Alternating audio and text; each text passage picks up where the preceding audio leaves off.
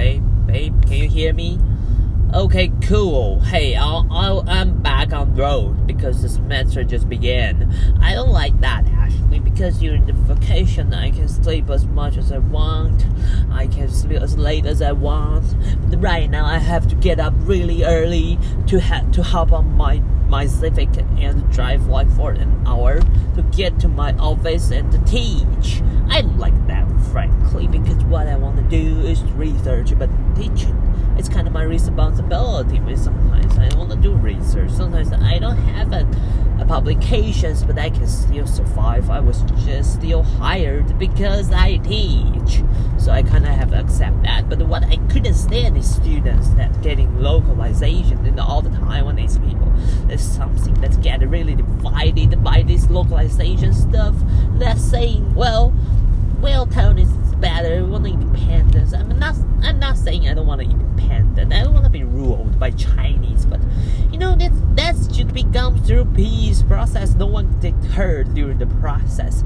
But the, the stupid Chinese Taiwanese uh, uh, teenagers uh, or, or, or young adults that they they just jeopardize something that that isn't necessary and they want to broadcast their ideas by using Taiwanese. I mean that that really really really really makes me sad because what I saw from the news that the Hong Kongese people also want to pursue for independence and the leader of them are speaking English. I think that's the point. You you want your support for global. You want support from the other countries supporting for your independence idea. Then you have to speak English. They can speak Cantonese, they can speak Chinese, but they didn't. Why? Because they want the support from all people all over the world. On the opposite, what what did our Taiwanese young people do? They speak Taiwanese.